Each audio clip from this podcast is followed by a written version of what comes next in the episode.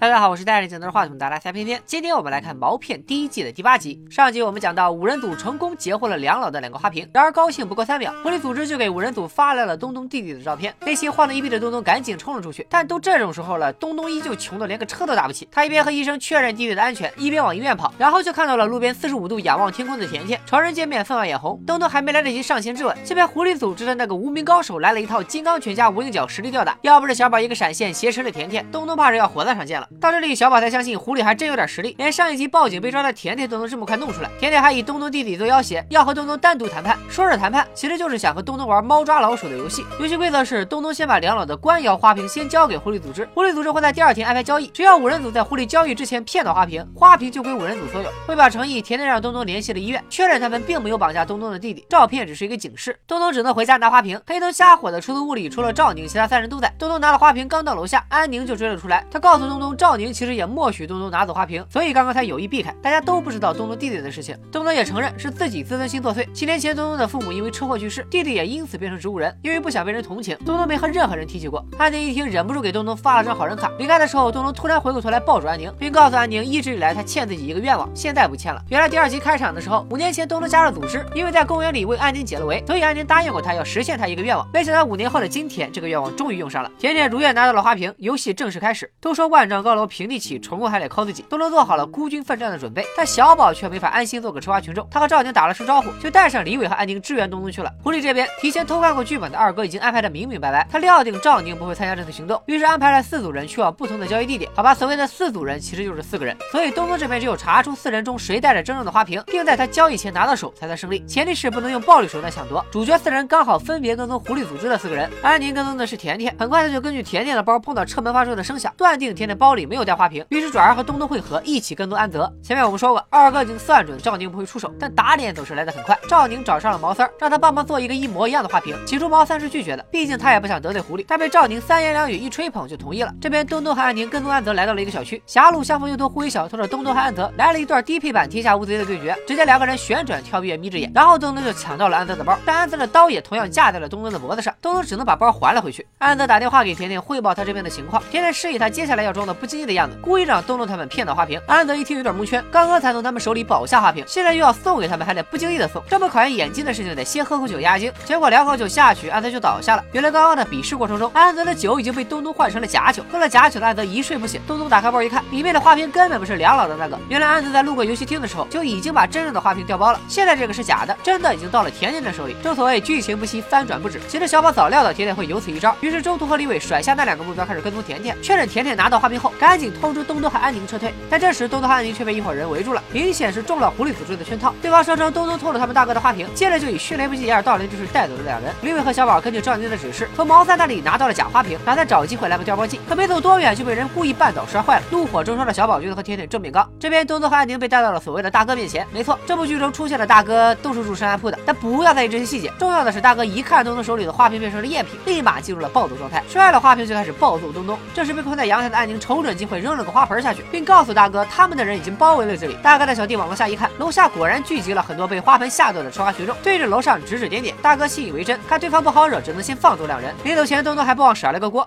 在这个城市，我们狐狸从没怕过谁。